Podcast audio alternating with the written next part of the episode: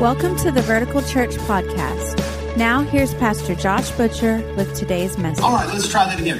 Uh, welcome Vertical Church. We're so excited to have you here. Uh, in this series that we're doing, like I said, we're doing a song that's not really a Christmas song, but we're turning it into something to do with the Christmas message. And the thing about Joseph's story, Joseph being the, the stepfather of Jesus Christ, his name's not Joseph Christ, but you know what I'm saying. Um, his story is so interesting because if you read it, and you read it in Matthew chapter 1 and 2, so many times God speaks to Joseph in a dream. All the time. Joseph will be will be set to do something. I'm going to I'm going to divorce Mary. I'm not going to do it publicly because that would be disgraceful because I'm a good man and, and I don't want to humiliate her and shame her. But I'm this isn't this isn't for me. And then God speaks to him in a dream and he changes his mind. So we thought that, uh, you know, when you read the Joseph story, what better to do than an acoustic dance song um, that's in the, the top 40? I'll tell you what, let's pray and then we'll dive right into uh, the message today. Lord, we are so grateful that you have allowed us to be here today. God, I thank you for our kids. I thank you for each and every person who gives and sacrifices time and energy and, and, and sweat to work and to, to teach. Not only our church's kids, God, but, but for me personally, my own kids. Um, I thank you for that. And I'm so grateful, God, uh, that they do that.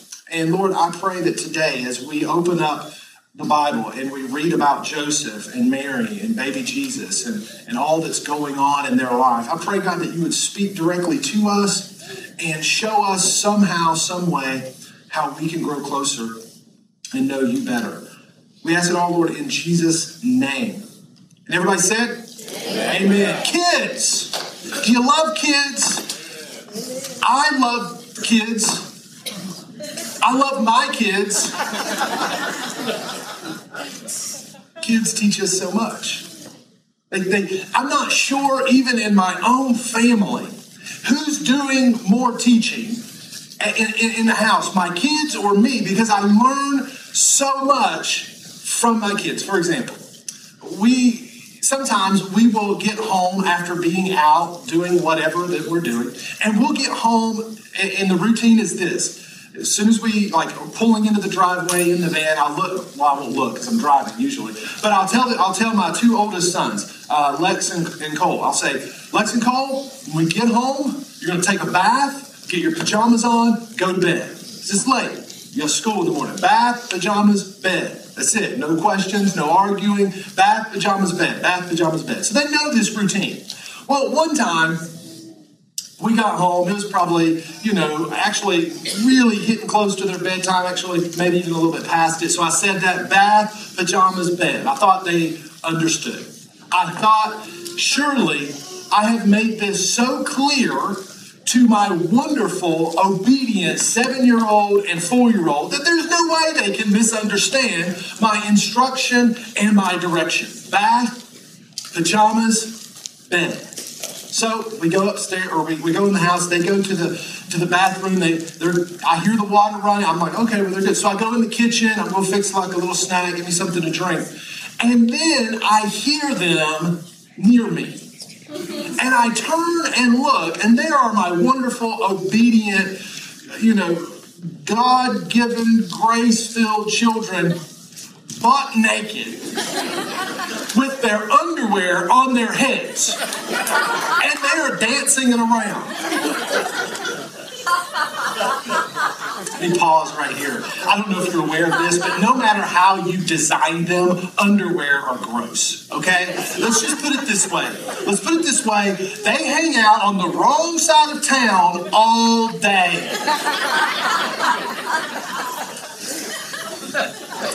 So I look at them and I, and I, and I say, boys, I'm trying not to get, you know, they're, they're little, they're seven and four. I say, hey, boys, please take your underwear off your head, get in the bath, then we're going to put pajamas on and go to bed. All right, so they, they left, and I thought, okay, we're, we're good. That's just a hiccup. It was a hiccup. It'll usually do that. It's just a hiccup. Well, I got my, my, my drink together or, or whatever, and, and just maybe a minute later, I'm, I'm, I'm walking into the living room and I hear them walk, I hear the footsteps coming down the hall again, and I look, and they still have their underwear on their heads. They have not gotten in the bath. The water is filling up in the bathtub, and they're walking and dancing and running through the hallways with their underwear on their heads. Well, after I threw up a little bit in my mouth,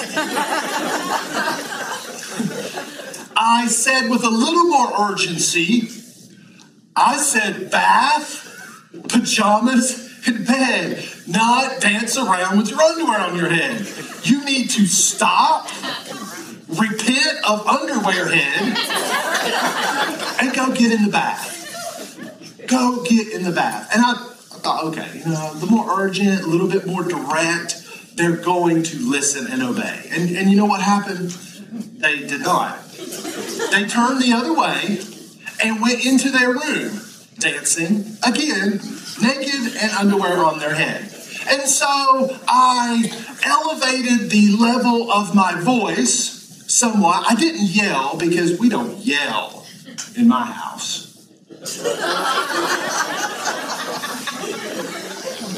And I, I repeated with an elevated tone, and, I, and they got the point, okay? They got the point. And what's the point of me telling you this story, right? Like besides besides embarrassing my kids and making sure some counselor gets paid in about 20 years. the point is this. This is what I'm saying, man. Kids just just teach us so much. Because as I'm as I'm thinking about that, I, I ask myself, you know, what is it what is it about human beings, not just kids? Although, if you have kids or been around kids, you can certainly testify to the truth and accuracy of this thought and this idea. What is it about us that makes obedience so difficult? What is it about us? What is it about the human condition? What is it about the human just makeup and, and who we are that makes obedience nearly seem impossible? It, you could almost say it seems as if we are wired to disobey. Those of you that have raised kids, can you, if you agree with that, if you would say it seems like we as human beings from the very beginning are wired to disobey instruction, would you say amen? amen. Yeah, everybody's, te- everybody's like, amen. Dear God, you're going to help me today, Pastor. I've been trying to figure this thing out for years. Well, that's what we're going to, because, because when I read the Joseph story in Matthew, I read about a guy who was incredibly obedient. Just crazy, stinking, one one instruction, one direction, no questions asked, just obeyed. And I and I'm thinking, what is that? How do I do that? How do I teach other people to do that? How do we get to the place where obedience is our default when it comes to God's voice? when it comes to his direction, when it comes to his instruction to our life, where our default, the, the setting that we are on when we wake up in the morning is obey, obedience. Yes. So if you have your Bible, turn them to Matthew chapter 1.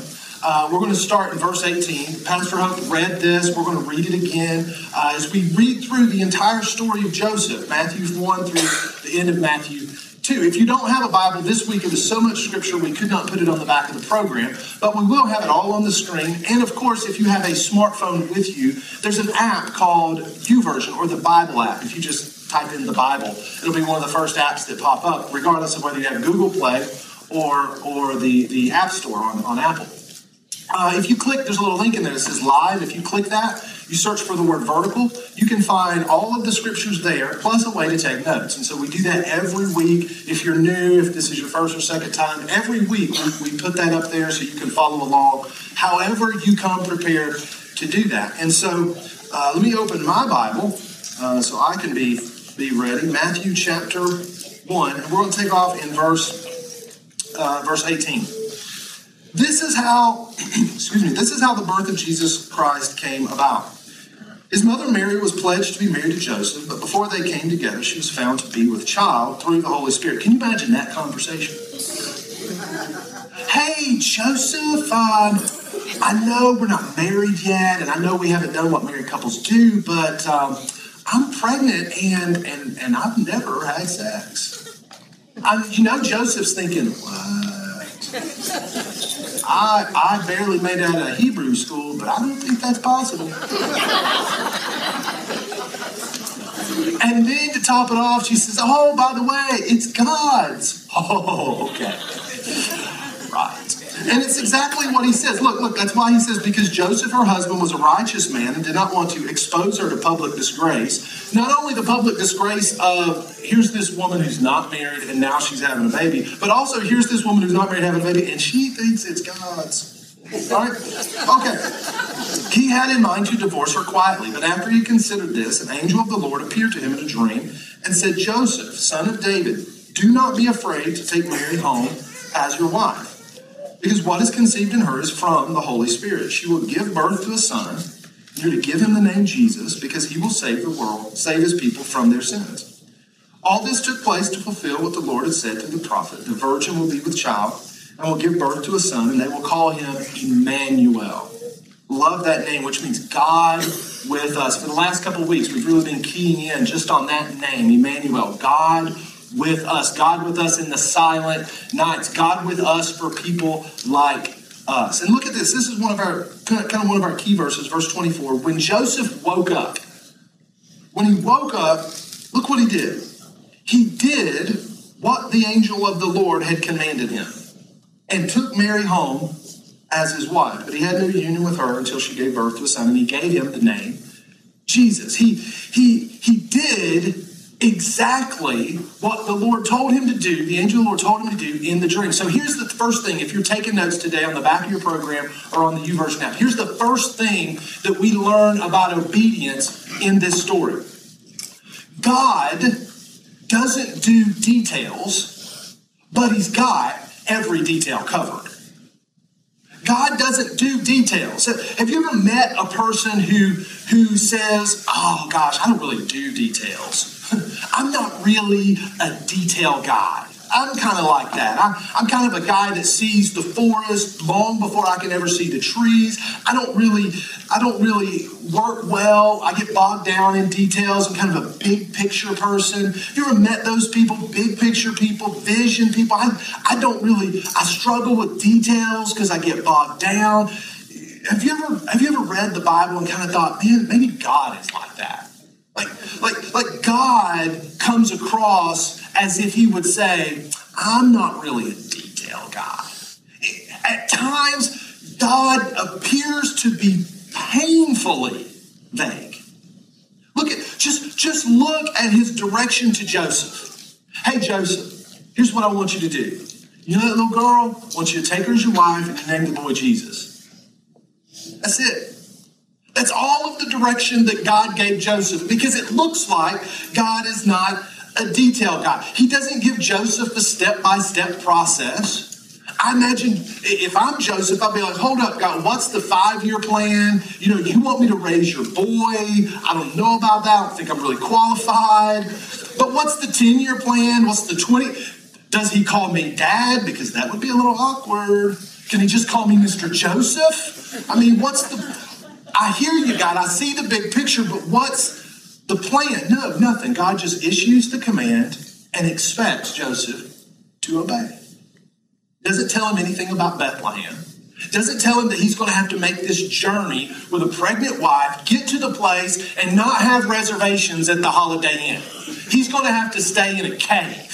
God doesn't tell him this part. God doesn't tell him that the baby's going to be born and he's not going to have a cradle to lay him in. No, he's going to have to lay him in the feeding bowl for farm animals. God doesn't tell him that. God doesn't tell him that, oh, yeah, by the way, when you have this child, there's going to be a crazy king who's going to want to murder you and kill you, and you're going to have to move your family to Egypt for only I know how long. doesn't tell him any of that. He just says, look, Joseph, Take Mary as your wife. Name the boy Jesus. You know, if I'm Joseph, I'm, Joseph, I'm thinking, God, could could you fill me in here? Could you could you fill in the blanks a little bit? Because why? Because we want details, especially when God is speaking to us. It's not enough for us to know that it's all going to turn out all right. Like many of us, those of us who walk with Jesus, we kind of have that faith. Well, you know, I guess it's all just going to turn out all right. But we want to know the hows and the what's Joseph going to tell people when they ask him, dude, what are you doing? Like, how's Joseph going to be able to explain his actions? Well, God told me. Really? That's all he's got. He has no. Was God winging it? Like when we read this story, I think, gosh, was was God winging it? Was it because uh, on the surface it seems like God's attitude is just, hey, we'll deal with the details when the details come about. we'll deal with the details as they come. And you know what? Life can feel that way sometimes. I don't know about you. I don't know if you've had that experience in your life, but in my life, it feels like sometimes God's just winging it. Like I know the the end game, I know the end goal, I know the, the the picture of the future that I'm shooting at, but between here and there, that process looks like he's just making it up as we go along. And, and, and to be honest with you, that's not very reassuring, especially when you are risking a lot. Joseph is risking a lot He's risking his reputation. He's risking his livelihood. He's risking his home because he's going to have to move to a foreign country in just a few verses. He's risking a lot. And yet, as we continue to read, even though God doesn't seem to do details, God obviously had every detail covered. Because God doesn't do details, but He's got every detail covered. He had the end covered. He knew what he was going. He had Herod dealt with, and he he had he had the the Egypt trip planned out. He had made reservations on you know Camel Express to get Joseph and Mary and the and the, the newborn child to, to get them there. He had it all figured out every pitfall, every possibility, every every detour that they were going to come across. He had he had it figured out and he had plans in place to get them to their ultimate destination. And he has the same thing for you and me. He's got it planned out, but but why doesn't he just go ahead and tell us? Like, why is he playing a game with us? What's going? Why doesn't he just go ahead and spill it all? I don't. I can't guarantee you this is why, because I don't know the mind of God. I don't, I can't get inside his head and think because he's a lot bigger than I am. But here's what I kind of think. This is what I suspect. I think God knows that there are some details that you and I are not ready for. We're not ready for it. We're not prepared for what it is going to mean. Our obedience would be difficult if we knew all the details of the process that we're about to walk into. We would be, we would, it would be more difficult for us to obey if we saw that. Let, us just look at Joseph. Let's not like let's get out of our own heads and out of our own experiences. Let's just look at Joseph. Joseph, God's going to lay out for you all of the details Joseph, you're going to have the baby in a cave covered in animal feces and animal food. Sound good? That's the detail. Joseph, you're going to have these strange foreigners come and, and, and worship this. Not only that, but you're going to have the, when he's born, you're going to have the lowest of the low of society come and and and worship him. The, the shepherds. You didn't hang out with, you didn't tell people shepherds were your friends.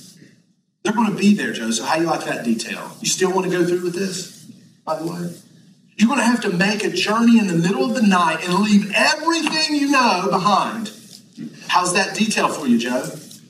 Joe, is that good? You still game? You still want to obey? No, God doesn't tell him all of that because is Joseph ready for all of that? Or is Joseph ready for this simple, direct command? Take Mary as your wife, name the boy Jesus. You see, God, here's what I think about God God is more concerned with our full obedience and not so much concerned with our full understanding. God is more concerned with your and mine's full obedience He's more concerned with that than he is our full understanding because there are some details that you and I were just not ready for. So God has every detail covered, even though sometimes he communicates to us on a need to know basis. There are some things that you and I don't need to know in the moment. And God holds those back until the moment is right and he issues another command for that detail. Let's continue reading the story. Look, the story gets even more bizarre. Verse 1 of chapter 2 After Jesus was born in Bethlehem in Judea during the time of King Herod, Magi from the east came to Jerusalem and asked, Where is the one who has been born King of the Jews? We saw his star in the east and have come to worship him. When King Herod heard this, he was disturbed, and all Jerusalem with him. When he had called together all the people's chief priests and teachers of the law, he asked them where the Christ was to be born. In Bethlehem in Judea, they replied, for this is what the prophet has written. But you, Bethlehem, in the land of Judah, are by no means least among the rulers of Judah. For out of you will come a ruler who will be the shepherd of my people Israel. Look what Herod does. Herod in verse 7, then he calls the Magi secretly, and he finds out from them exact time the star had appeared. He sent them to Bethlehem and said, Go and make a careful search for the child. And look what he says. He says, As soon as you find him, as soon as you locate him, tell me because I want to go worship him too. Which, if you know the end of the story, you're like, Yeah, right. That's a funny looking act of worship you got planned there here. Verse 9 After they had heard the king, they went on their way, and the star they had seen in the east went ahead of them until it stopped over the place where the child was. When they saw the star, they were overjoyed. On coming to the house, they saw the child with his mother Mary, and they bowed down and worshipped him. Then they opened their treasures and presented him with gifts of gold and incense and myrrh. And having been warned, where? In a dream, not to go back to Herod. Look what they did. They were warned in a dream don't go back to Herod. Don't go that way again. They returned to their country by another route. I have this constant problem in my relationship with God. I believe that that God owes me an explanation when he commands me to do something. I don't know if you struggle with that. I know that's kind of vulnerable. You don't really expect to hear a pastor say that, that, that, that, I expect God to give me an explanation, but, but I do. That's, that's something that, that I struggle with. And, and, and this has caused me to expect God to explain himself rather than just saying, okay, God, I, I, I trust you. You're, you're, you're good to go. I don't need any explanation. The wise men are like this. The wise men just approach God, and, and we don't know the Magi, we don't know where they came from really. There's all kinds of theories and ideas. We just know that they came from the East. And God says, go home a different way. Well, if I'm one of those jokers, I'm asking God, well, is that way shorter? Because I'm on a time schedule here. I've got to get home as quickly as possible. Don't you know that's how men work? How, what's the fastest route possible? I made it in four hours and 32 minutes. Well, that's six minutes faster than you made it last year. That's right. You're going to have some of those conversations next week. You're going to walk into the house and say, hey, how long did it take you? Six hours and 32 minutes. Oh, man, you're trying to shorter way. Is it going to take longer, God? Is it going to be more dangerous? Am I going to get lost? I don't know that way, God. Or am I going to get lost? Is there going to be some that command doesn't make much sense to people who had just traveled a long journey. God, the easiest thing for us to do is just to go back the way we came. We know that way. We know that route. We know all of the turns. We know when to stop for food and when to stop for gas. We've got it all figured out. God says, no, no, no, just trust me. You know, personally, I wish that every time God commanded me to do something, it came with an explanation. Like, like God would say, You need to do blank. And if you do blank, here's what will happen. Like that, that, that, that works for me because I like to know kind of what's going to happen. But here's the thing about explanations. When you and I get an explanation, oftentimes it leads to a negotiation. All right, God, that's a good explanation, but let me negotiate and improve upon your plan. Let me improve upon what you said for me to do. But see, when explanations turn into negotiations, the only thing you're left with is frustration. And there are a lot of frustrated followers of Jesus because they engaged in negotiations with a God who was not negotiating. And they're frustrated because what they really needed to do was simply obey what God said, obey his voice, but they didn't because it didn't make sense. They wanted to uh, negotiate with God, and so they're frustrated. Sometimes God will tell you to do stuff that doesn't make a lick of sense. He'll tell you to give money when you have very little money in the bank. He'll tell you to give it. He'll tell you to, to stop and engage this person in a conversation, even though you're already running late for an appointment. It doesn't make any sense, God. I shouldn't do that. I'm already late. I'm going to be later. And he's just saying, Look, would you just slow down? God will tell you to forgive somebody even though you don't feel like forgiving. God will tell you not to take a promotion at your job because he sees something you don't see. And even though it doesn't make a bit of sense and it means you're going to actually leave money on the table, God will tell you to do that. So here's the second thing if you're taking notes. We don't need an explanation from God to obey his voice when he speaks. We don't need an explanation. And here's why because if we believe that God is holy, that He is above and beyond what we can think or know or imagine, if we believe He's holy and we believe He is good, then, then we have to believe that every command, every piece of instruction is going to be both, both holy and good. It's going to be better than what we thought, and it's going to be for our greater good. So God doesn't owe you and me an explanation. But here's what we want. We want an, not only do we want an explanation, but we want a choice. We're like, have you ever, have you ever gone into the voting booth, like when you go to vote? Um, and and sometimes people go in there and dude, they've got they've got every candidate analyzed and they know exactly who they're going to vote for and, and party affiliation means nothing because they're they're lining up on issues and they're just you know they're all and then other people walk in, they don't have a clue. They don't have a clue of what's going on, and they're called straight ticket voters. Straight party voters. They go in, they, they, they know that there's a party that lines up with their, their political opinions, and so they just said, Well, I'm going to vote because of my party. I'm just going to straight ticket vote. You know what God wants? God wants straight ticket voting. Not like politically from you. I'm saying in his in his voice and word to you. God wants you to operate with him on a straight ticket. God, it doesn't matter what you say, my answer is yes, before you even say it. I'm not going to look for an explanation because he's not interested in our picking and choosing. You see what I'm saying? It's like oftentimes this is what we'll do. We'll go into the, the, the voting booth with God, right? And and God will God will say, look, trust me, whatever the circumstance, whatever the situation, trust me and obey me and do what I say. And we're like, all right, cool. And we'll get in the booth and he'll say, all right, bring the tithe into the church. And we'll go, ah, know about that. I'm going to leave that one blank.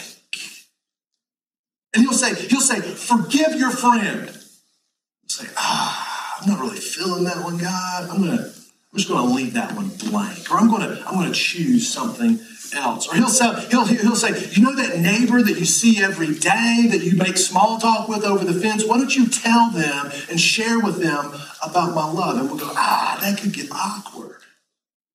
Ah, I'm going to leave that blank. God, God doesn't want boxes left blank on our ballot. He, he, he wants yes. Now, what did you say? God, I, I came into the booth uh, before you before I even read what I was voting on. I knew that, that I line up with your opinion. Bam, I'm good. Whatever you tell me to do. Yes, simple obedience, and that's where we're going next. Look at this. The, let's read the next two verses. Verse thirteen. When they had gone, an angel of the Lord appeared to Joseph in a dream.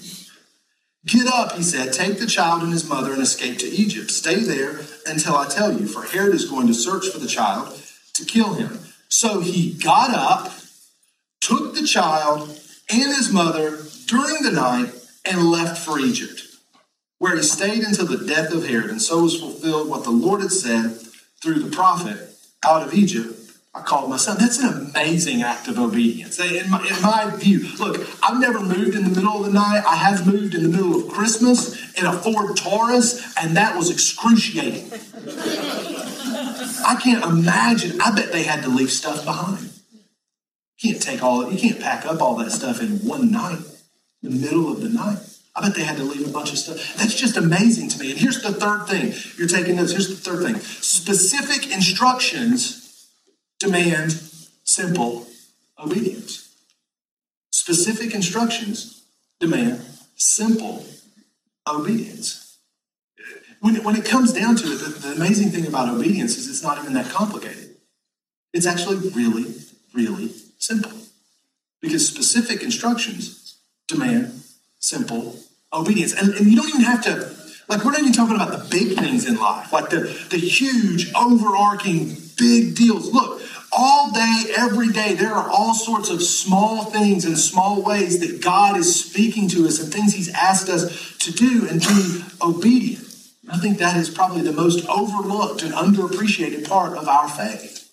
Just these small acts of obedience, being obedient in the small details of life. Because here's what I've learned about God God God will, will ask us to take small steps of obedience long before he ever asks us to take a giant leap of faith. You can't take a leap of faith without first getting comfortable with small steps of obedience. Anybody that's raised a child knows that. You don't expect a child to take off running and jumping. No, you expect a child to take small, teeny, tiny steps. Specific instructions demand simple obedience. Oh, life, world changing, crazy, out of this world of simple obedience. Just do the next thing he tells you. So, what specific instruction is God giving you today regarding your family? What is he saying right now regarding your job? What specific instruction is he giving you today regarding your circle of influence, regarding your possessions or your future or your relationship with him? What, what is he saying, and how can you take a small step of obedience today? Don't calculate, don't, don't negotiate, don't hesitate, don't try to delay it and figure it out. Just do whatever he told you and is telling you to do. You know, there's this idea. I grew up in I grew up in the church, and so I heard I hear this idea all the time, and I get it.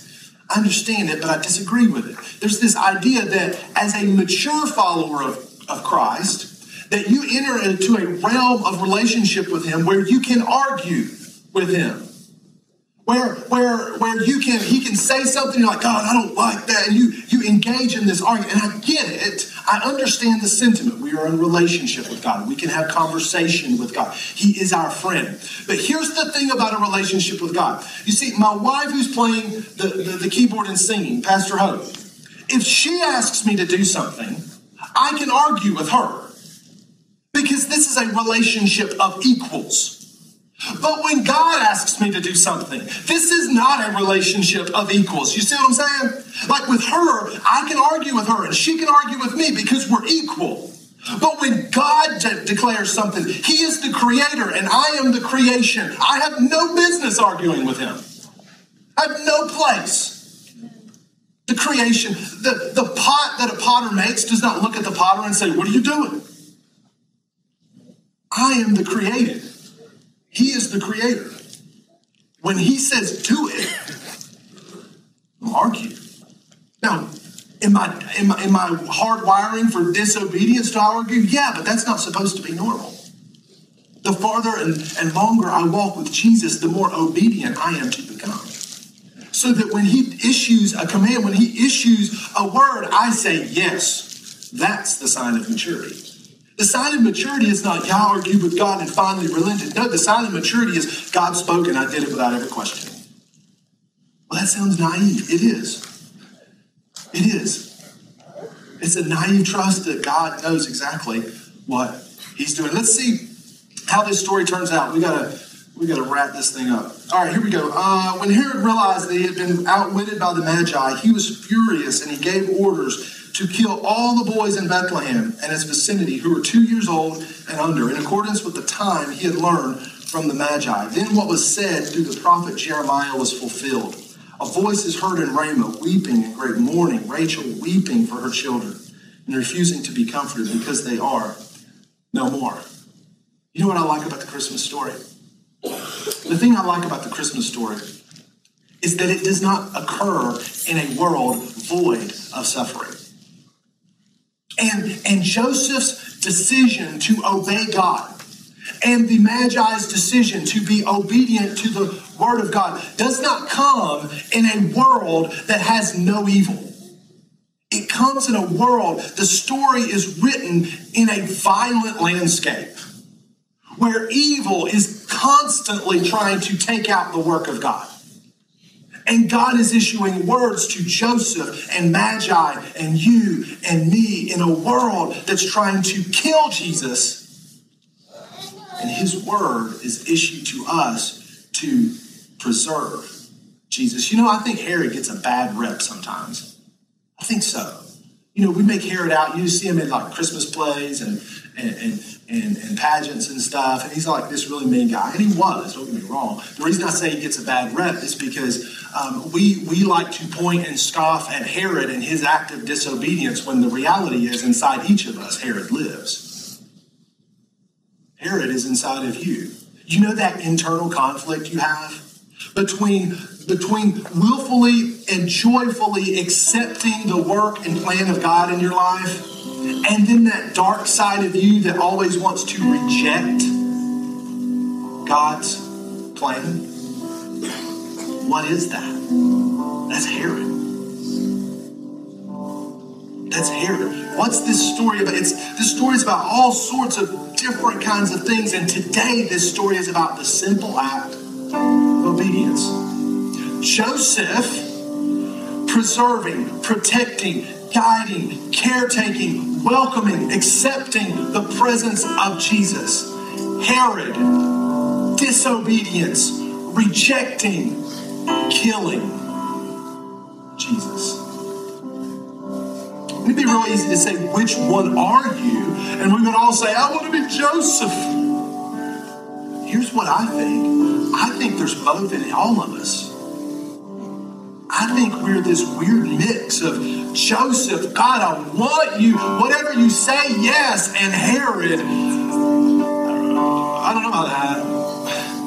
This is going to be inconvenient. And a rejection of his plan. It's like it's like oftentimes we choose the, the, the voice of rejection over the voice of the Creator. I want, I want to give you one last kind of bonus thing because, because it turns out that the whole story has a happy ending at this point. Verse 19 After Herod died, an angel of the Lord appeared in a dream, again a dream to Joseph in Egypt, and said, Get up, take the child and his mother, and go to the land of Israel, for those who are trying to take the child's life are dead. So he got up took the child and his mother and went to the land of Israel. Here's, here's kind of the bonus thought for the day.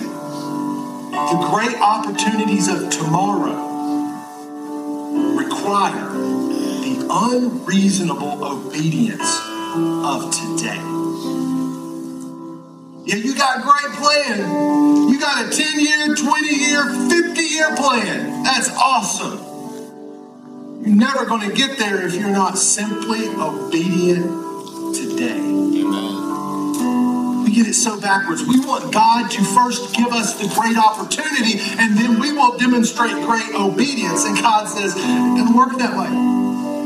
Look, if I give you a million dollars to be generous today, that ain't going to help you because you can't be generous with your own paycheck that you receive every week. Why would I do that? God would say. Why would I? Why would I? Why would I send you to the Middle East to die for your faith when you won't even share it with the person next door? Great opportunities require simple, unreasonable obedience. Obedience. So here's what I want to do. All I want everybody to participate in this for the next what 15, 16 days Christmas experiment.